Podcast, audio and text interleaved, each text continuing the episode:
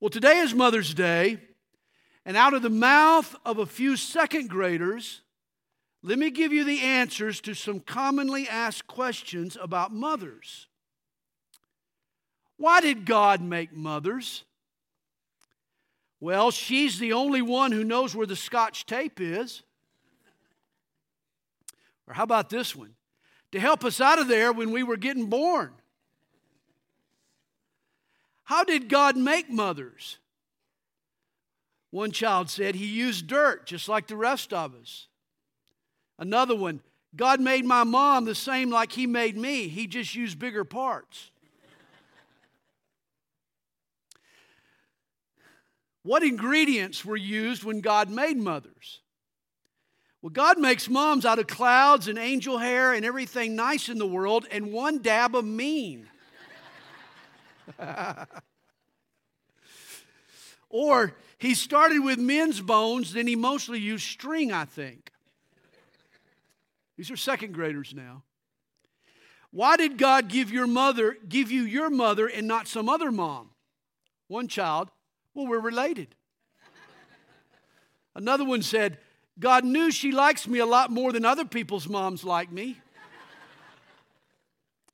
what kind of little girl was your mom? Well, my mom has always been my mom and none of that other stuff. Or how about this? I don't know because I wasn't there, but my guess would be pretty bossy. or they say she used to be nice. well, why did your mom marry dad? Why did your mom marry your dad? My dad makes the best spaghetti in the world, and my mom eats a lot. or how about this one? My grandma says that mom didn't have her thinking cap on.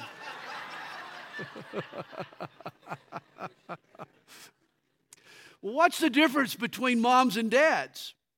Well, moms know how to talk to teachers without scaring them. Dads are taller and stronger, but moms have the real power because she's who you got to ask if you want to sleep over at a friend's house. well, what does your mom do in her spare time? Moms don't do spare time. That's easy.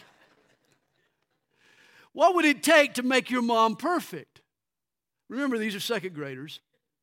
Well, on the inside, she's already perfect. Outside, I think some plastic surgery.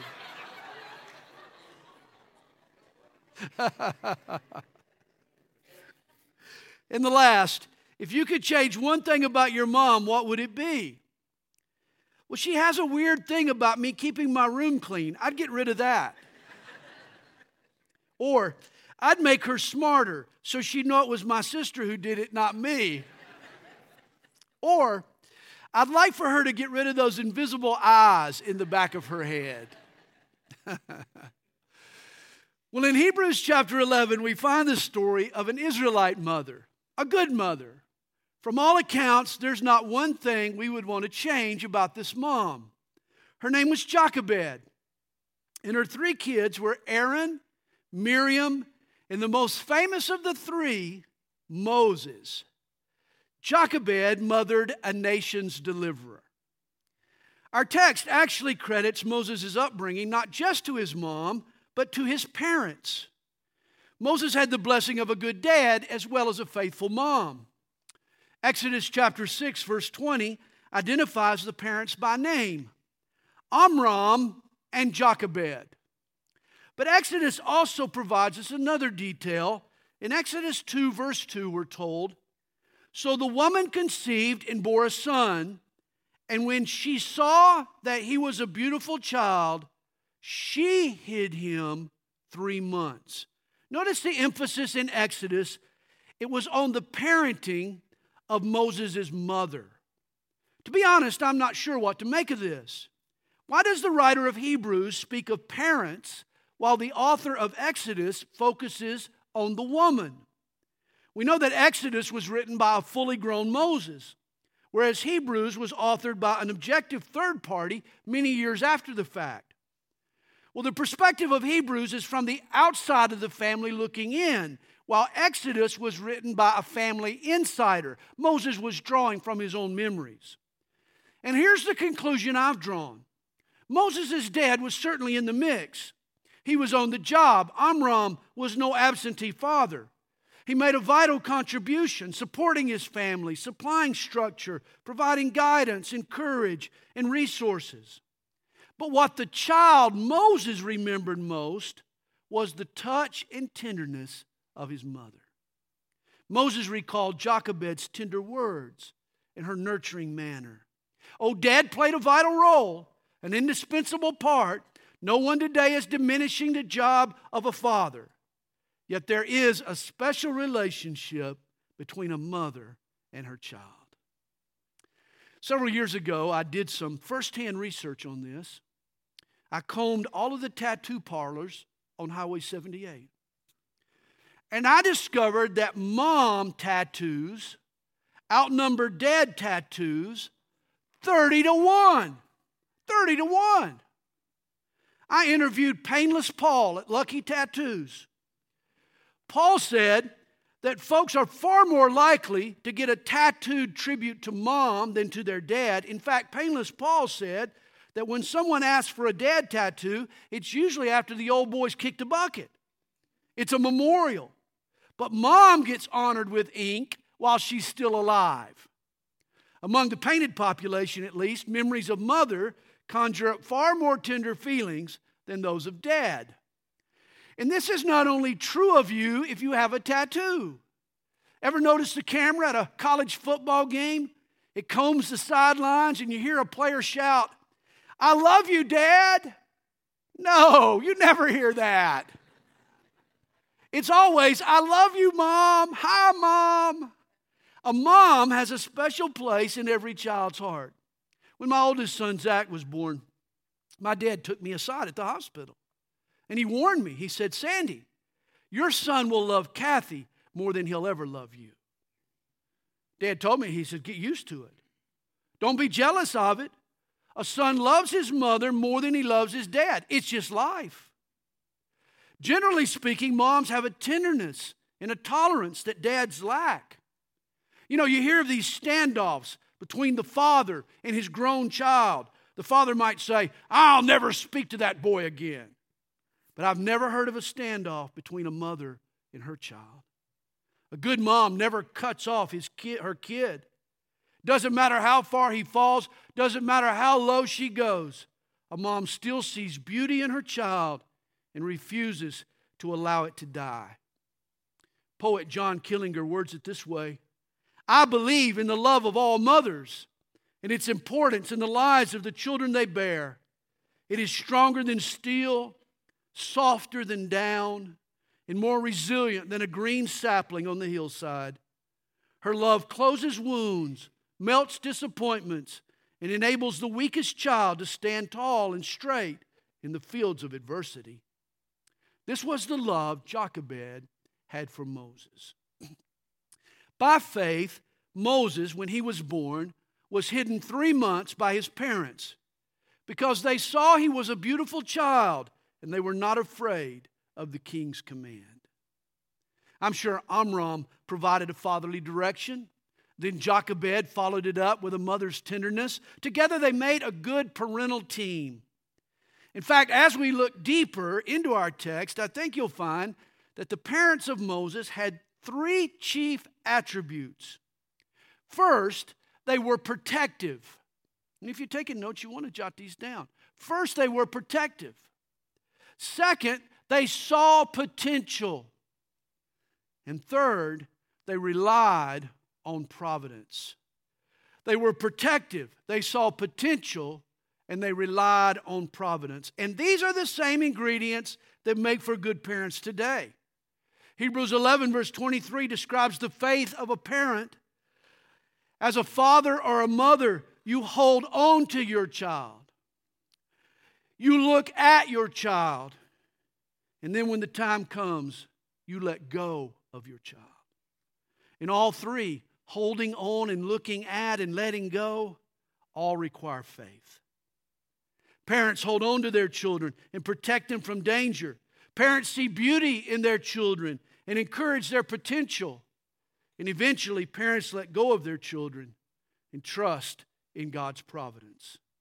And all three actions require tremendous faith. Well, I want you to notice first by faith, Moses, when he was born, was hidden three months by his parents. Amram and Jochebed were quick to recognize that their world was full of danger.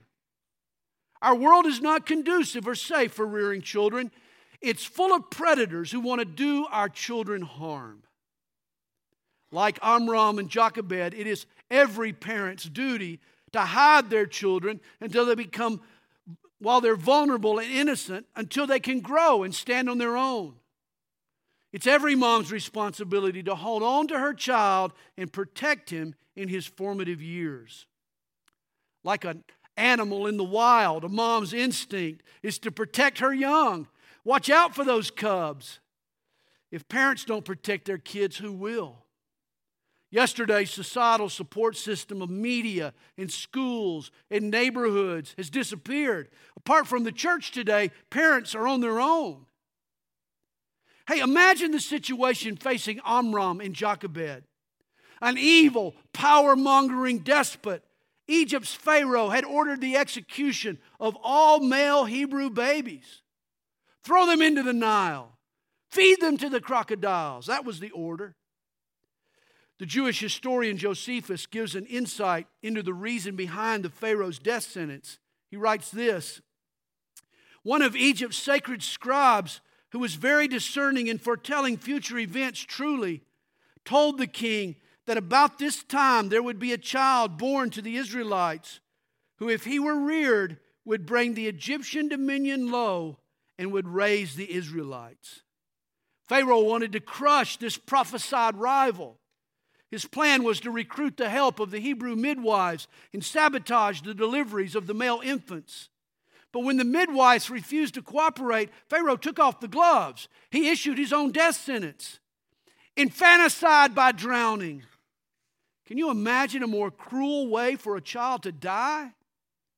Imagine your baby tossed into the current, gurgling water into his lungs, his bloated body shredded by the crocs.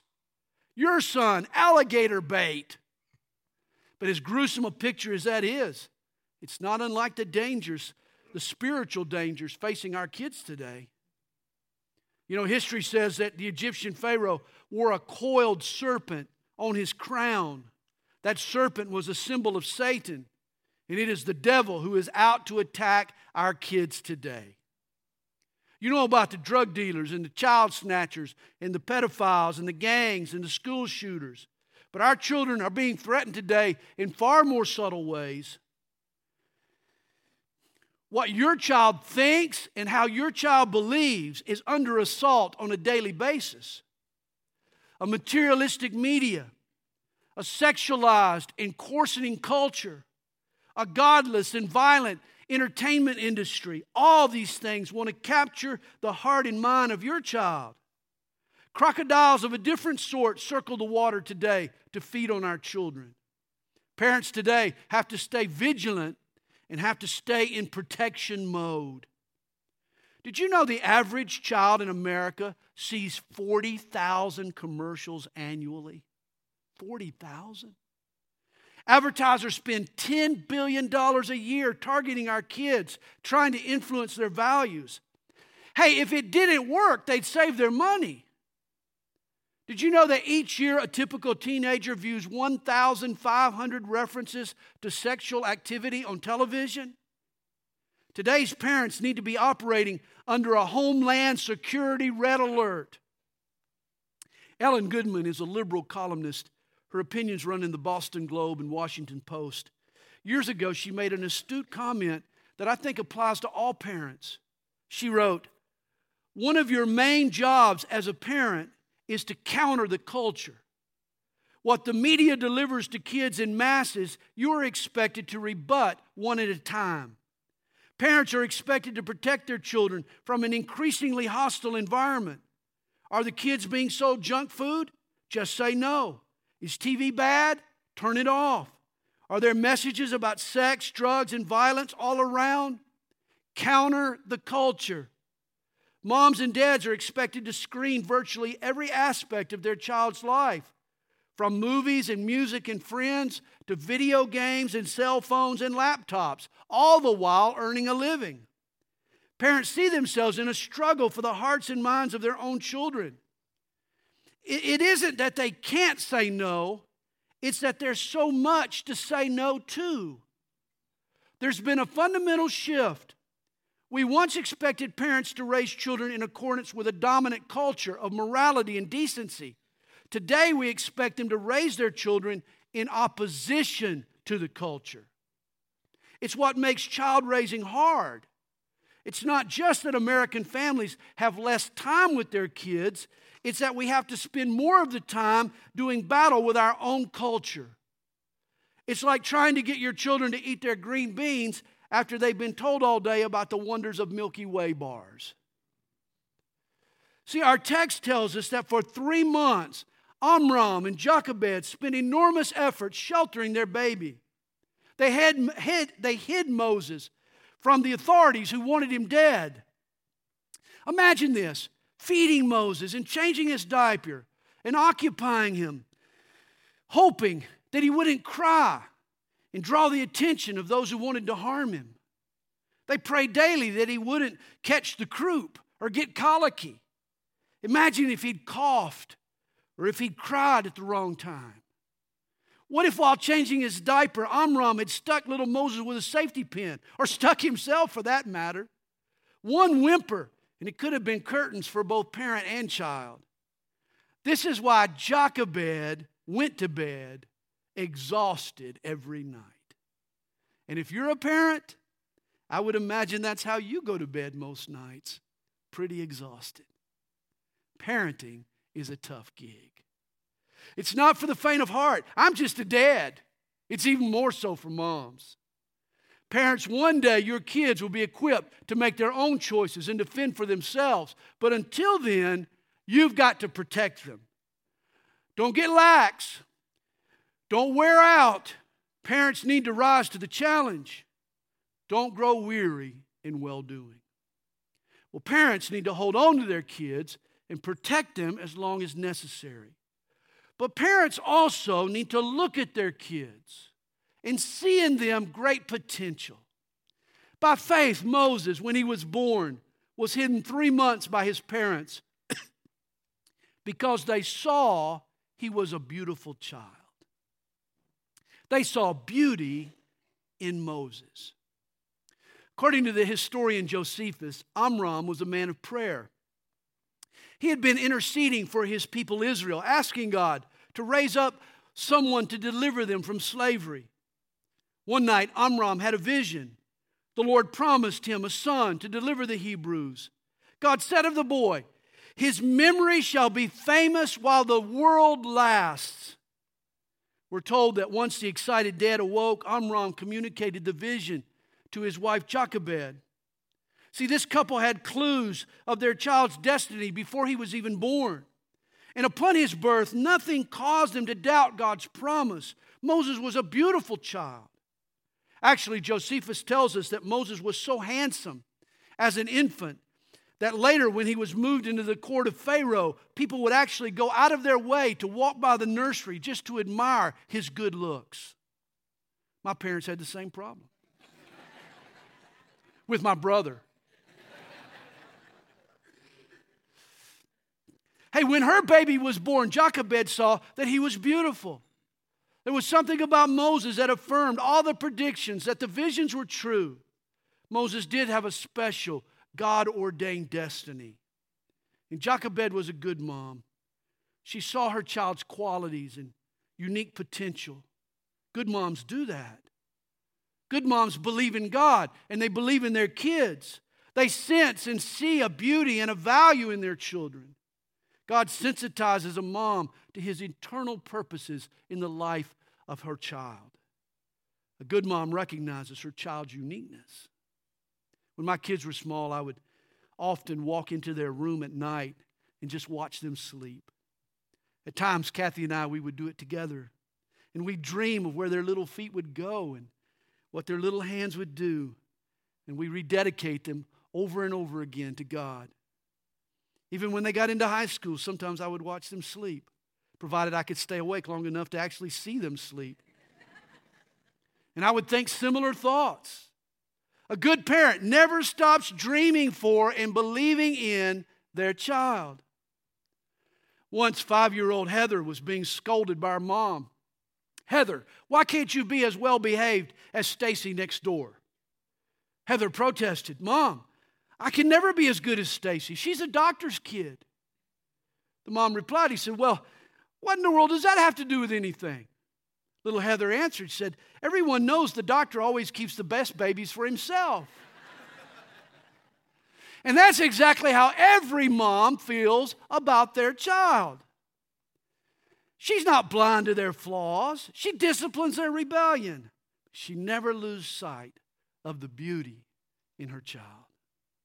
No matter how wayward they become, a good mom never loses sight of their value and their potential. John Ashcroft was a former U.S. Attorney General, and he credits his successes to the prayers of his dad. As a small boy, Ashcroft would wake up, not to the rooster crowing, not to the coffee brewing, but to his father's prayers. And he would often join his dad. He'd curl up under his dad's giant frame. He recalls, I was shielded by his body as he pleaded for my soul. Ashcroft says that he heard his dad pray for his, he never heard his dad pray for his son's happiness. That was never the source of his prayers. He never heard him pray for a bigger house or bigger car or bank account. Ashcroft recalls, he prayed that our hearts would be ignited and inspired to do things of eternal consequence.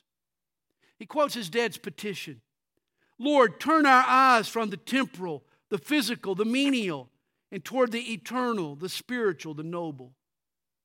Ashcroft sums up his father's influence in the family. He says, My father never pressured us toward achievement. He simply dangled before us the possibilities. Thanks to his example, we sometimes took the bait. Parents, are you dangling noble possibilities before your children? Once there was a dad he tells of the time when he was painting the laundry room with his 10 year old son. The dad had the brush while the boy had the roller. And every time the boy left the room, dad would grab the roller and he'd re roll whatever his son had shabbily painted. Dad watched the boy stretch for places that he couldn't reach. In fact, he was afraid his son was going to step in the paint or spill it on the floor. And when he saw him stretch in vain again, he shouted, I told you to stop stretching. I'll do that. The boy replied, Okay, Dad, I won't do it again. Later, the father said, In the silence that followed, I wondered how many times I had given my son the message Stop stretching. You can't. It's too hard. Let me do it. Don't reach so high. I was spouting my own fears. I look back now and I hope my son didn't listen. It's terrible when a parent's own fears hold back their child. If your parent doesn't believe in you, who in the world will? How it must have scarred poor little George Washington after he had wasted his allowance. His mother rebuked him. Oh, George, you'll never have a head for money.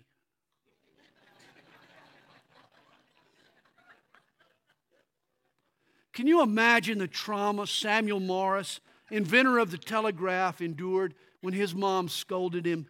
Sam, stop tapping your fingers. It's driving me crazy. or imagine future astronaut Neil Armstrong after his mother commented, Neil, you have no more business taking flying lessons than a man in the moon. It's sad when a parent discourages their child's potential. Once, the mother of a little boy on our baseball team, she took her son home before the game was over. Well, I realized that the kid was coming to bat that inning. And if he left early, it would cost our team an automatic out. And so I asked his mom, I said, why don't you let Billy hit? If he doesn't come to bat, the team will have to take him out. And right there, in front of a grandstand of people, this mom shouts, Ah, he's no good. He'll make an out anyway. We got to go. What an awful thing to say. A good parent never undermines his child's potential.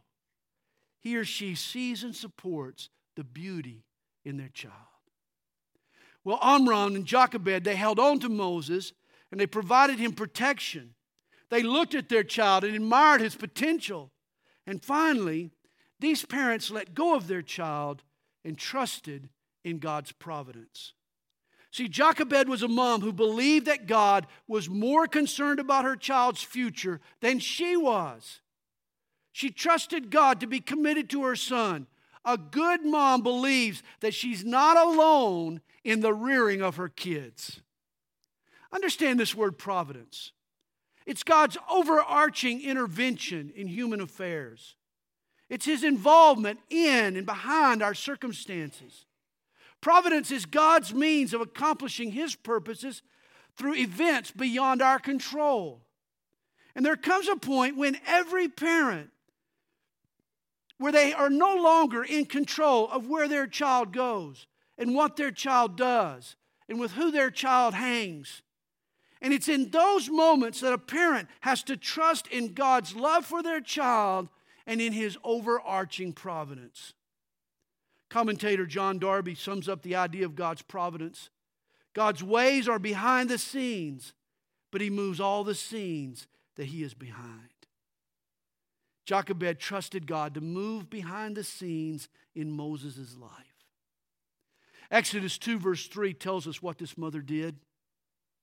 When she could no longer hide Moses, she took an ark of bulrushes for him, daubed it with asphalt and pitch put the child in it, and laid it in the reeds by the river's bank. And his sister stood afar off to know what would be done to him. Jochebed, when she could no longer hide Moses, and there comes a time when every mom can no longer hide that child from what they're bound to face. Jochebed, she waterproofed a basket. She created a little floating bassinet for her son. She laid Moses in it, put him on top of what had been a watery grave for many Hebrew infants. Jochebed launched that basket downstream into the flow of undertows and toward the mouth of hungry, unfed crocodiles. And yet, this mom trusted God. She trusted God to control the current and to bring her precious boy to safety. She let go of her son and placed him into God's loving arms. This is what Trecinda Fox did in December of 2005. When her third story apartment caught fire, Trecinda's one month old infant began to choke on the billowing black smoke. She held her son out of the window as long as she possibly could until her arms began to, to lose strength. She had to turn her baby loose. The baby fell three floors, but God's providence finishes the story. A New York housing employee named Felix Vasquez, he saw the situation and he moved himself into possession, position to catch the child. It just so happens Felix is a catcher on a local baseball team. And since he'd been a lifeguard, after he caught the baby, he was able to apply mouth to mouth resuscitation. His measures saved the baby's life. Obviously, Felix Vasquez was held a hero but in a sense, it wasn't Felix that saved the child as much as it was his mom's decision to trust in God's providence and to let go. After Trecinda was rescued, she commented on her horrifying ordeal. She says, I prayed that someone would catch him. I said, God, please save my son. See, if Trecinda had held on to her baby for too long, he would have suffocated. And figuratively speaking, this is the mistake many Christian parents make. They hold on for too long. A child can be smothered by his mother. As I said earlier, parents need to hold on to their kids when they're young and provide them protection. But there comes a point, just like for Jochebed, where you can hide the child no longer, when the parent has to let go. My kids had to learn to stand on their own two feet and to think and believe independently from their parents. If I had sheltered them completely, they would have never made it in an antichrist world. I want to teach my kids to live out their faith under real world circumstances. Hey, I believe in holding the reins tight, but I also believe in turning loose of those reins a little at a time. Kids need to be exposed to the world in small doses. This is why I always loved the ballpark. My kids played various sports and were subjected to just enough fussing and cussing and rustling that future encounters with similar behavior wouldn't intimidate them or shock them. See, think of a child who's learning to swim. At first, you fit them with the water wings, you know, that keep them buoyant, the inflatables that keep their head above the surface of the water. They, they use those water wings until they get accustomed to the pool. But if you never lose the water wings, the child will never start to swim. Sure, it's risky to take off the wings, and the child has to be monitored. The chances are he's going to struggle a bit. But this is how you learn to stay afloat. And likewise, your kids will never learn to swim in the real world if you keep them totally sheltered and shielded. A mom has to let go at some point, a dad has to turn loose. Pastor Tim Kimmel, he gives this advice to Christian parents. He says, You may not want to hear this, but raising safe Christian kids is a spiritual disaster in the making. Your effort will produce shallow faith and wimpy believers. Kids raised in an environment that stresses safety above all else are on track to be pushovers. They tend to end up either overly critical of the world system to the point where they won't have anything to do with people, an idea that comes directly from Satan's playbook, or they'll become naive about the world system, which ultimately makes them putty in Satan's hands. He chews them up. Few of these kids are ready to have a spiritual impact on a wicked world. It's ironic, but if safety is the sole priority of your parenting, it could prove to be dangerous to your child's health. The initial impulse of a caring parent might be to make life as easy as possible for their child. But trust me, that's not in the child's best long term interest. When it comes to kids, we, sometimes we think easier is better, but it's not. Easier isn't always better. Life can be hard, and parents won't always be there to shelter their child. That's why from day one, that child that parent needs to begin the process of letting go of that child. Letting go can be risky. Imagine the risk Jochebed took when she let go, when she laid baby Moses in the basket and pushed him out into the river. A mother doesn't control the current, a mother doesn't know where those crocodiles are, but she believes in the God who does. And Jochebed believed God was downstream in her child's life. And God is downstream in your child's life, mom. You've got to believe Him. You've got to trust Him to move behind the scenes, to position the props, to organize the people, to accomplish the purposes God has for your child. A parent moves with confidence when the mom and dad trust in God's providence. Listen to how God steered Moses and his little basket. Exodus 2, verse 5. Then the daughter of Pharaoh came down to bathe at the river, and her maidens walked along the riverside. And when she saw the ark among the reeds, she sent her maid to get it. And when she had opened it, she saw the child, and behold, the baby wept. So she had compassion on him and said, This is one of the Hebrews' children. Then his sister said to Pharaoh's daughter, Shall I go and call a nurse for you from the Hebrew women that she may nurse the child for you? And Pharaoh's daughter said to her, Go. So the maiden went and called the child's mother. Then Pharaoh's daughter said to her, Take this child away and nurse him for me, and I will give you your wages. And so the woman took the child and nursed him. What an amazing work of God's hand of providence. Moses gets adopted by Pharaoh's own daughter. He goes from Egypt's most wanted to a member of the royal family. Moses is going to grow up on Pharaoh's dime, no less. And because Jochebed believed God enough to let go of her son at that crucial moment, she stayed in the picture later. Pharaoh's daughter pays her wages to nurse her, her baby Moses. Moms, imagine a salary for breastfeeding your own kid. And since children in ancient Egypt were nursed for several years, this also gave Jochebed the opportunity she had prayed for to teach God's truth to her son. You see, God honored Jochebed's faith in letting go of her son.